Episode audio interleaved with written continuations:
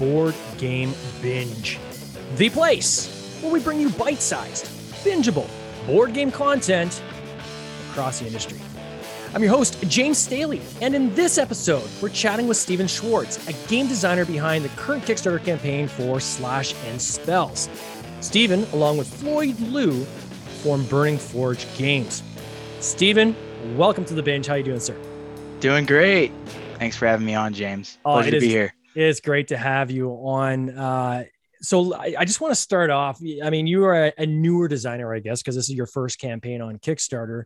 Um, I, I, always love to get into people's stories and kind of figure yeah. out, like, you know, what were you doing before this game design? How did you get into it? Kind of what's your day job? I want to jump into all of this. So, starting off, um, how did you first get into board gaming? Have you been board gaming for a long time, or is this something that's more oh. recent? Or I think uh, since I was a little kid. I oh, mean, nice. I think it, it got established really early on. My uh, my family is super big on Monopoly, Clue, Battleships, you name it, all sorts of different types of board games, Scrabble.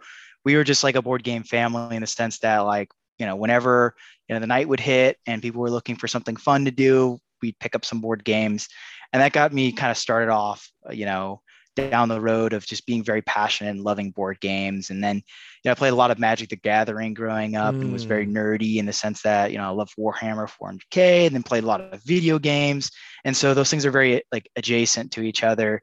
Um, so as, as I got older, I started playing Catan and then broke out into more, more complicated board games. And then, you know, now I kind of got into the hobby. Uh, it was kind of one of those things. It's like, oh, it would be really cool to, you know, make a board game uh, because we used to have a board game night at, at, an old house that I used to have with a couple of roommates after I graduated college. Oh, we used cool. to have board game nights and bring out everything Fluxx and you name it, just different board games, throw them all together and just play uh, card games, board games. And so I just thought, oh, it would be really cool to make a player versus player kind of combat game. And I ended up making like a really like kind of crappy prototype. This was like five years ago. And just kind of that kind of always stayed with me that you know would be really cool to make a game like this where you can just kind of pick up and play. There's like some level of complexity there. There's a lot of character asymmetry a lot of fun kind of uh, abilities and different things you could do.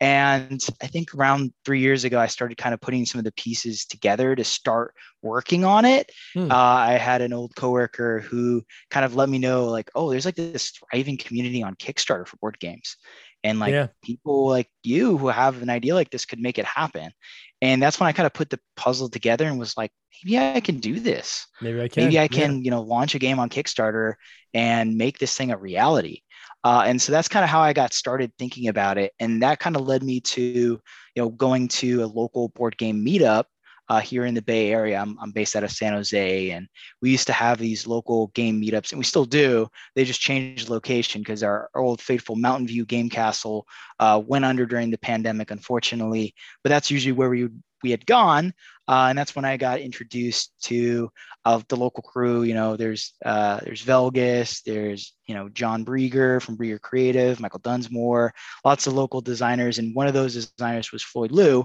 who's my co-designer on this project. And so he actually saw some of the, the earlier stages of design and development as we were. I was kind of building it on my own, trying to learn, you know, everything about designing a board game, everything about you know player interaction, as well as like you know how to build a, a fun curve of your game development where you know the characters grow and there's a lot of like fun interaction as you improve them because uh, that was like a core concept that had been you know sort of something that i learned along the way is uh, the why the how of designing a fun game that from nuts and bolts is let me jump in here. so enjoy. just to take a step back where did yeah. what did you take in college? Oh so uh, i uh, went to sonoma state uh, did my ge there was mm-hmm. on the rowing team uh, you know, had a great time, uh, minored in psychology, then nice. transferred down to San Jose State, which is kind of a local school here, uh, majored in entrepreneurship, um, just really loved tech companies and mm-hmm. startups mm-hmm. and was always a huge nerd that way where I just kind of like Steve Jobs and Bill Gates and just thought people who are creating new things were awesome. And yeah. I wanted to kind of find a way to create things myself. Uh, and so after I graduated, I ended up in sales. Uh, half my family's in sales. That's good. For whatever reason, my mom's an accountant, but uh, my dad's been in sales forever. And so for for myself, it was kind of a, a way to get better at running a business because yeah. I found that everyone who you know ran businesses or owned businesses had some sort of sales skills. Uh, and it was something that I thought, you know, would be a good fit for me to, you know, get out there and to be able to talk and communicate with people because, like I said, I was kind of nerdy growing up, and so communication was not necessarily like something I was very good at. I was very shy as a kid. Yeah. Uh, so it kind of broke that part of me. so now I'm, you know, much better communicating with people of all, you know, shapes and sizes and different places from all over the world. So I always that, talk that to people that uh, say, oh, you know, they talk about sales like it's a bad word, right? Oh, and yeah, it can be. The, at the end, oh, it can be. I think it. There, I think there could be dark sides to any industry. Oh yeah. Um, but at the end of the day, we're we're all in sales, right? When oh, 100%. you are trying to convince somebody to do something, you're selling, right?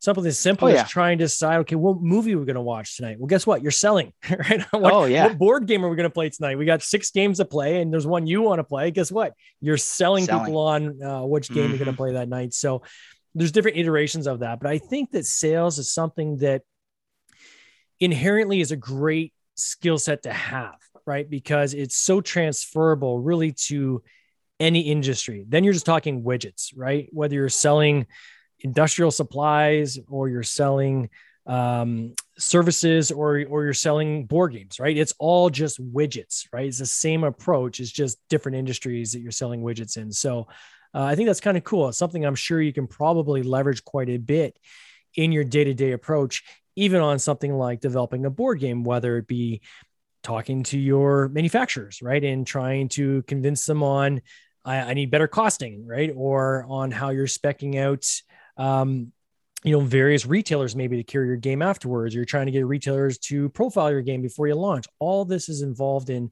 uh, you know, exercising those skills. So I think that's, uh, I think that's pretty cool. Thanks, man. Yeah, no, I, I think kind of getting into that that space has just been eye opening. I think one of the things that I'm most passionate about when it comes to that is just helping people. Um, yeah. It sounds kind of counterintuitive, but at the end of the day, everything should be like an obvious good fit. Otherwise, people don't need it. Yeah. So. The cool thing about the board game industry is I find that there is a an overwhelming desire for people to try to help other people right? Oh, it is. It's been wonderful. And Chandler Copenhaver, and I'll give him the plug from uh, from BackerKit. Uh, he he coined the term. I don't know if it was his or not, but he's the first time I heard someone say it is co-opetition, right? Mm. So in any other industry, your competitors you wouldn't be talking to saying how can we make this industry bigger and better? And you know oh, how yeah. can we just keep making the pie big? You're focused on your own little slice right? And this is the one industry where i think that you have people actively trying to pay it forward actively trying to help people out. I mean look at i'm looking at um, you know even your kickstarter page. I can see the video was done by ori kagan right from kagan productions. oh yeah. He's great, great, great guy, super cool dude he reached out to me uh, on uh, I posted a, uh, a, a video right? So it was kind of a uh, a draft video we did because we were trying to get our campaign page kind of set up. And if anybody's done a Kickstarter you got to kind of create the page before they give you your your preview link right? Your link that you can send mm-hmm. people saying follow us. Well you can't get that link until you actually create the page. So we want to create a video to do as a stand-in. And we use an AI generated voice. And I mean I'm sure I'll do a video at some point on how to create a video cheaply. But you know, he reached out to me and said, "Hey, you know, uh, I I know it's got an AI generated. Let me know if you need help uh, finding, uh, you know, voiceovers or you know." Uh, and he was very complimentary on, "Hey, you know, if if if you're ever going to use stock video, this is the way to do it. You know, to to uh, to uh, do a campaign." So it was nice, right? It was a community, right, of people reaching out, just just touching base, saying, "Hey, how are you doing?" And you know, I hope you're doing okay. And uh, you know, even before we went on the air, we talked a little bit about different people in the industry where um, they inspire us, right? And oh, yeah. Uh, you know, and you look to them and say, wow, you know what? If there's any industry to be in, man, this is this is the one, right? It is is such a love it's fest. Great. It is is crazy. Who would you say were some of the influences you had coming into this industry? Like I'm sure you did a lot of research ahead of time. We'll talk a little bit uh, about your uh, your partner as well that's helped you with this campaign because I want to give him some props and maybe you can talk about some of the stuff he did. But sure. outside of him, who has comes with a lot of experience on his own, what is what are some of the influences you had in the industry? So who are some of the people that maybe you kind of look to when uh, you're getting into this? Oh, it's crazy. So I mean, going back to that community driven thing. I, I, can't even name the amount of people who have even helped me in just a small way to a massive way. People who have, you know, checked in with me to help about game mechanic questions, optimizing component lists, giving me information about how to manage manufacturers, you know, giving me ideas for how to go to market, marketing, information on you know how to run a kickstarter. There's so many things that the community has been very giving with and i try to return the favor and try to help people and you know because we're all we're all learning together. This is a passion project for me. I just want to see it into the world. I want to bring more fun to people's tables. You know that's the goal behind why i'm doing this why we spent so much time and effort and love into building something like this. Um, so paying it forward is huge for me but to to answer your question though about who's helped me and you know I'm going to give you a laundry list of tons of people, but you know, um, I think I first I went to my first board game convention. I saw Luke Laurie, uh, mm. and he was building Dwellings of Eldervale. So we'll start there. That's cool. Um, and I playtested it before it had any art or anything in it, and it was unbelievable. It was a really great experience. But I think what really stood out to me is just how hard he was working on it and how keenly he was focused on individual mechanics, optimization, how quickly he you know, made decisions about what things he was focused on us testing. But then, you know, he, he was great and all, he's an inspiration more so than necessarily a coach. He comes in and, and, and saw us at a recent con and just pat us on the back and encouraged us. And, you know, he's just a really excellent role model and great guy too. Uh, and I mm-hmm. guess kind of a bit of a mentor as well. Um, and then so John Brieger, you know, he was hosting all these game nights. So uh, he was doing these design meetups. So I'd play test a bunch of other designers' games, kind of get a feel for it, and then watch them do the the feedback section. And you know, just having him just be available to, give good feedback on so what things are working, what things he's worried about, you know, all that stuff's just really insightful. Great, great to just be able to even just watch him work. Um, you know, there's uh, there's Velgus, there's Michael Dunsmore. Those are local designers to me, and so they're kind of always there to take a look and play test and give me feedback and also just talk shop because they live it. They live it every day that, that that's their you know kind of full-time gig. And so it's good to have people like that around you. But then then there's the online community people that i haven't met in person yet. Yeah. i mean eric giller from quest and cannons has been an inspiration. Mm. he works exceedingly hard on his campaign. He's just a like a super good guy. And he's always trying to learn and always trying to share like feedback and just he's just like he's just like a true friend even though we don't really like have like a relationship in person. It's yeah. all over the internet. Um, so he's an inspiration but you know there's also you know john decampos which worked on a project with floyd in the past and I've played tested his game token terrors. And just a lot of the other newer designers act as like this great kind of community. I know wes woodbury has been an inspiration for me yeah, for all the games he's published and he's yeah. just such a amazing human being, uh, so positive and just hardworking as well. So to answer your question, there's hundreds of people I've got.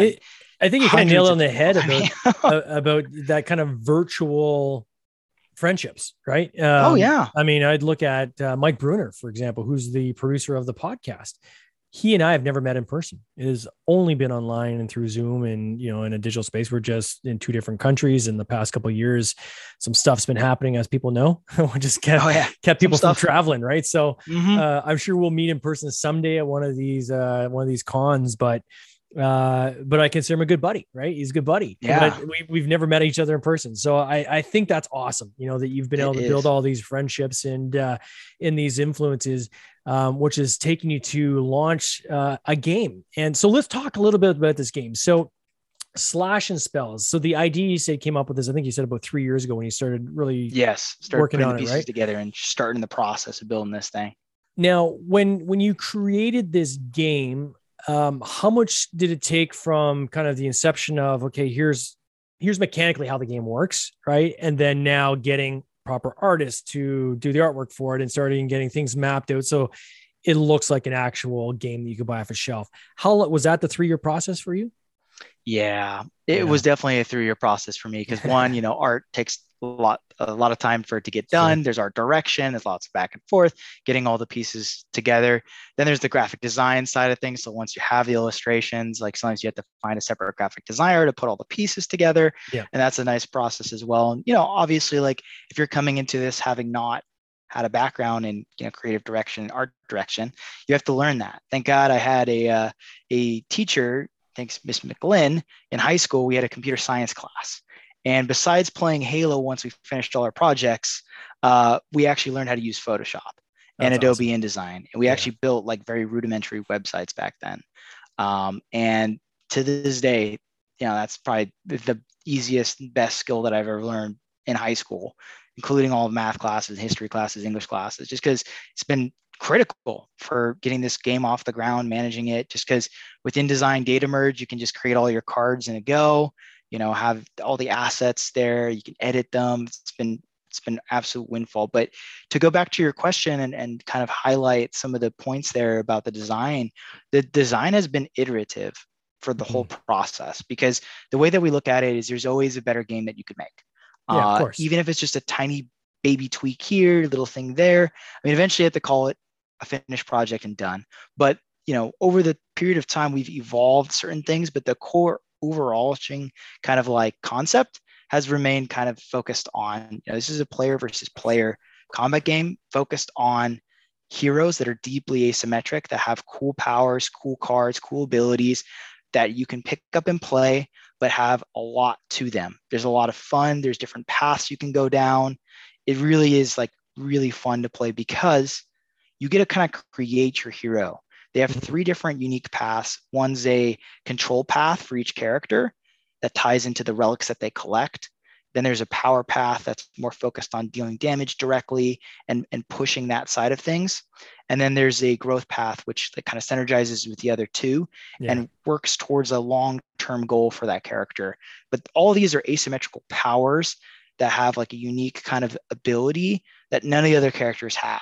And yeah. so, from a design perspective, each one is like kind of picking up and playing a different game. We've got like these nice core systems that all of them share so that whenever you pick up a new character, it's not completely foreign to you.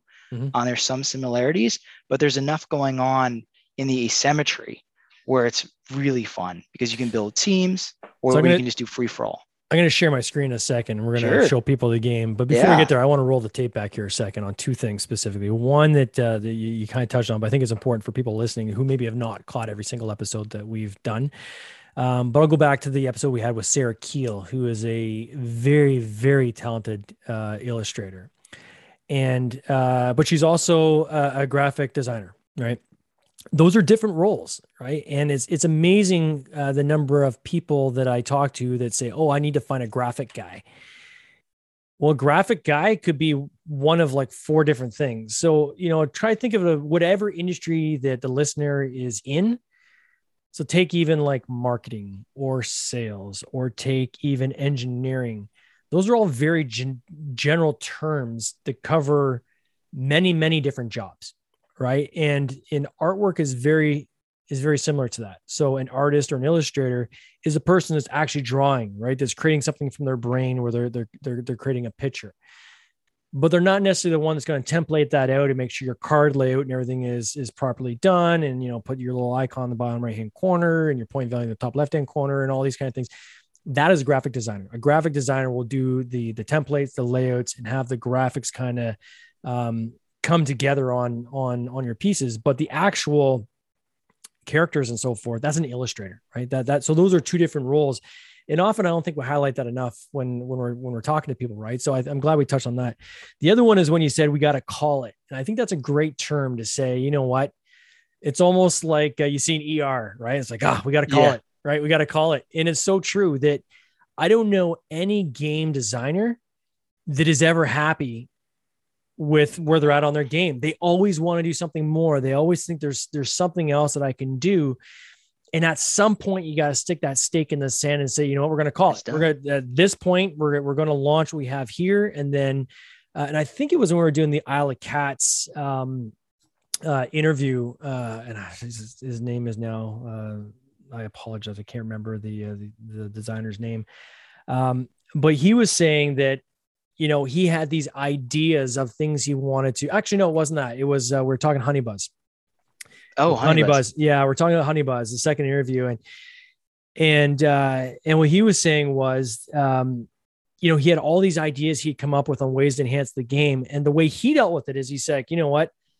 I put a stake in the sand and say in, in the sand and say, okay, my game is going come to this point, and I'm going to launch that. And then for expansions and other things I'm working on, that'll be kind of after that point in, in, in the sand, right? So these other ideas I have, I'm going to save them now for the add-ons and the second iteration, so forth of the game. But I have to have a game that is straightforward enough that people get it. Whereas if I put too much in, it could be overwhelming, right? So um, it, it's kind of cool to hear from these other these other designers and kind of how they approach things. But you have these oh, common yeah. themes across the board. So I digress. Let's jump into slash and spell. So I've got on my screen for people who are watching either live or on the replay.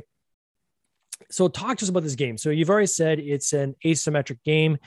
It is uh, like a fantasy battle, I guess is the best way to character battle, oh, yeah. is the best way to describe it. I think now the number of characters again was it? Did I hear somewhere is like sixteen? It's, it's, a large number, right? How many characters? Can it's not sixteen, but it's six. Uh, it's, six, it's characters. six characters, and but they have three paths each. Ah, that's what I was thinking. And okay. so you can mix and match the paths.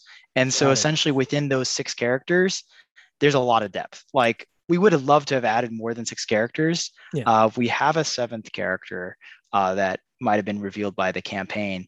Uh, but the six characters that we have that are the core characters mm-hmm. what what's going on underneath the hood that makes them really special is every every character has what we call a hero board yeah. which is kind of where they store their attributes so every character has different attributes attributes could be health their base movement speed as well as you know their starting energy and then also their might, which ties into their basic attack. This game is a pure action action selection game with card play. So there's a lot of action selection elements to it.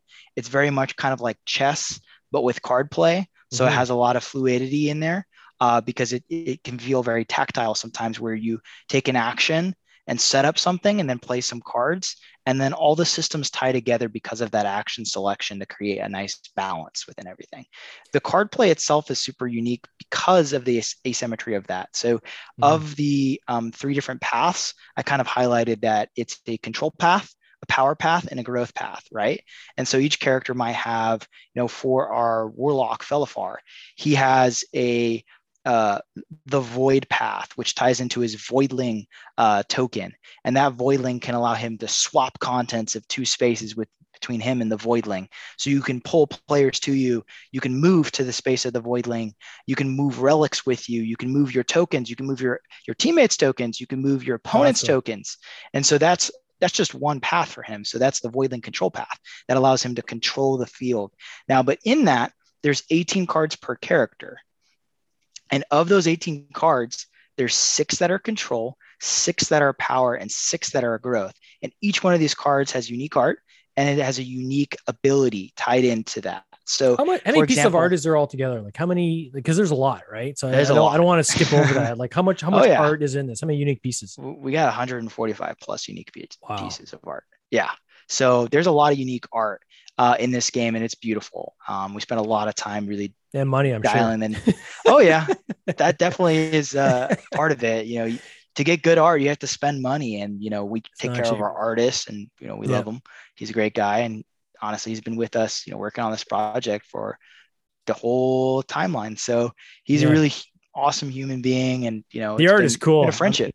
People like fantasy. It, is. It is awesome. Like it, it's not like even like I'm showing some of the character images on the uh, on on the the page here. And it's not like you've got this kind of like a character with like no background. Like there's there's backgrounds on most of these cards right? And i mean for someone that has specked out art in the past um you know there's different levels of art that you can get done. And usually illustration if you're doing characters illustrations you know the the most economical way to do it quite frankly is just to get the character with just some kind of like gradient behind them right? Solid like a like a gradient color behind them. But for them to actually illustrate you know thematic backgrounds behind each of the cards too it, like you can tell you guys put a lot of time and effort into developing that which is which is crazy good. And then that also flows into your standees. And i'm showing mm-hmm. these standees as well which look super cool um, are oh, they yeah. double sided these standees as well like i can't tell from the actual page but like are is there art on both sides of them or how's that work there is art on both sides of them. It is the same art on both sides right now. Got it. Could could be a stretch goal that we unlock that there's different backside art, but for right now, the standees have art on just one side, mm-hmm. and that the way that they design them is that it's visible on both. So it's mm-hmm. printed on one, and they print it on the inside of the other one, so that on mm-hmm. both mm. sides you can see the character no matter what direction I you're looking at it. So it's actually quite nice. It's interesting when you want to double side those actually two different images. I believe you have to ha- actually lay down a layer of like white in between to then print on top of. That would make a lot of sense. The image, right? You know, but, and then can you talk a little bit about these hologram? I saw some holographic cards in here somewhere too, which look really, really cool. Oh yeah, I got some right next to me actually. I don't know if I have this background. back to the, I can see your face. And my lighting is, is, oh yeah. Is suboptimal. I apologize for the lighting right. in my situation, cool. but they're they're pretty brilliant. I mean, this is not going to really do it justice, but um, they're really gorgeous. Uh, and I'm super passionate about you know holographic cards. Growing up, you know, playing Pokemon and Magic the Gathering and all sorts of games. They just really add a lot of like beautiful specialness to to every game that they're in. Uh, and some some of the things that we're trying to do there is add unique uh, alternative art for certain cards. So there'll mm-hmm. be some alternative art for specific cards. So you can get the regular art and holographic, but you also get alternative art for some of the cards. Those are all going to be like Kickstarter exclusive as well. Uh, you'll see also the hero cards, the items, the encounters will also be holographic. Mm-hmm. Obviously, we're going to have a mix of mostly hero cards because everyone's going to be wanting those hero cards so they can yeah, make a course. whole unique deck out of all the holographic hero cards that they got. Um, but that that's the goal is to kind of have a, a beautiful mix of you know rare Kickstarter cards that you're going to be able to acquire that are alternate art, and then some of the original ones that are really shiny and beautiful. So some well. collectability there then as well. Oh, definitely some collectability. These will never be printed again, yeah. uh, just because we're just trying to make these a pure Kickstarter exclusive. Oh, that's cool. I, and I got to ask, did Ori, did he do the, uh, your, your GIFs as well? Like, did he do the animated GIFs? Oh yeah. So those were taken from the video he made. Okay. And so those, those GIFs, um, uh, were made via his video. So, and cool. so yeah. I, I might have done some of the GIFs as well. He offered to do them, but I figured out a way to do them. So uh, those are those are me. So it's not his work, but it is his work that created the GIFs because it's taken directly out of the Kickstarter video that he did, and he did a phenomenal job on it. I mean, oh, that's cool. Me and Floyd were blown away. He had done uh, Floyd's previous game, Koi Garden, uh, and I've always wanted to work with him. I'd been talking to him a while back and, and telling him that, you know, once once we got the Kickstarter, I'd be tapping his shoulder just because he does great work and you know he's a great human being as well. And he added a lot of value to, you know, the creative process and just yeah. in general, he's a he's a wizard oh, for sure. And Koi Garden, I mean, we that was everywhere not too long ago too, right? So oh, a yeah. lot of lot of coverage on that. I gotta ask. So how did you create the uh, the GIFs? Did you use like Photoshop or something? Did you dump the video into Photoshop? You know, and- honestly, there's a I'm trying to remember. So Adobe has like an express wizard for creating the GIFs where you can segment your video. You just upload your video. Uh, and then you can segment the the time periods, yep. and then it's going to export it in various different qualities. And then I think I used uh, this GIF optimizer to kind of, because once you do that out, out of the Adobe thing, the file size is just massive. Oh, they're ginormous, like, yeah. And you just can't put that on a Kickstarter page. So then I used, I forget the tool called, it's like GIF optimizer. If you just Google GIF optimizer, I think it's Easy GIF or something. It's yeah. a free website where you can, you know, uh, use the lossy uh, bar to yeah. lower the quality of it so that it can load faster because yeah. uh, I've seen some Kickstarter pages that had really good ones, like really high quality GIFs, but the whole page took like three or four minutes for me to load. And by yeah, that time, you know, you're moving on a, by that point, right? Exactly. It's not a great customer experience. So you know, I'd rather them be able to see and digest what's happening on the video and have it be a tiny bit more grainy than I would personally like, but for it to load in a reasonable time so that they have an opportunity to ingest the information. So what comes next after this campaign? So once this campaign's done, what what's what's your plan? So the game plan for the game is, you know, obviously like we've been having conversations with manufacturers and we've already like locked down our preferred manufacturer. We have a shipping fulfillment partner, but the next like couple months, I think probably like 6 months after, you know, the funding of the Kickstarter would be essentially we have some stretch goals that would be unlocked as mm-hmm. well as some final bits and pieces for art and tweaking and graphic design and having the editor go through everything one more final pass getting the files ready for printing with the manufacturer as well we'll probably be doing a little bit more development um, just on just polishing up every little thing putting it through some additional playtesting phases to see if we can find any you know errors or bugs we've already spent an exhaustive amount of time doing that yeah. but when you go to actually create the game you really want to beat that into a pulp make sure there's nothing you know that you haven't missed even though we've had a lot of playtesting a lot of other designers who are published come and, and playtest and try to break the game. So yeah. for us it's it's more like finish up any remaining art. You know 90% of all the art's basically done for this game so we don't have too much art to do which is great. Uh, so it's mostly just kind of getting everything ready for manufacturing. Nice. Uh, working with the manufacturer, scoping, getting uh, kind of the prototypes back from them, and then making sure that those are all good, refining some colors and stuff, making sure the files are in the format that you need, send it back, keep going back and forth. And then at that point, we'd be ordering it, getting it on a boat, getting it out to the, the fulfillment partner, and shipping it. Awesome. So I'm going to put a link in the show notes of the podcast. Uh, they'll take you straight to the campaign if people want to check out the campaign page. It'll be in the show notes. The game is called a slash and spells.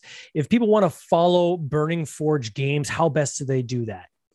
Uh, so we have a uh, we have a Kickstarter or Kickstarter page would be the primary way to go interact with us. That's our okay. uh, our game thing. But then additionally, we have both a Facebook page so we have a Facebook page for Slash and Spells, but I I direct you to the group. Uh, so there's a group within that page. Uh, it's got like 320 people basically on it right now, mm-hmm. uh, where we post updates, and that's the best way to get in front of us and help influence the game and you know, see what we're all doing.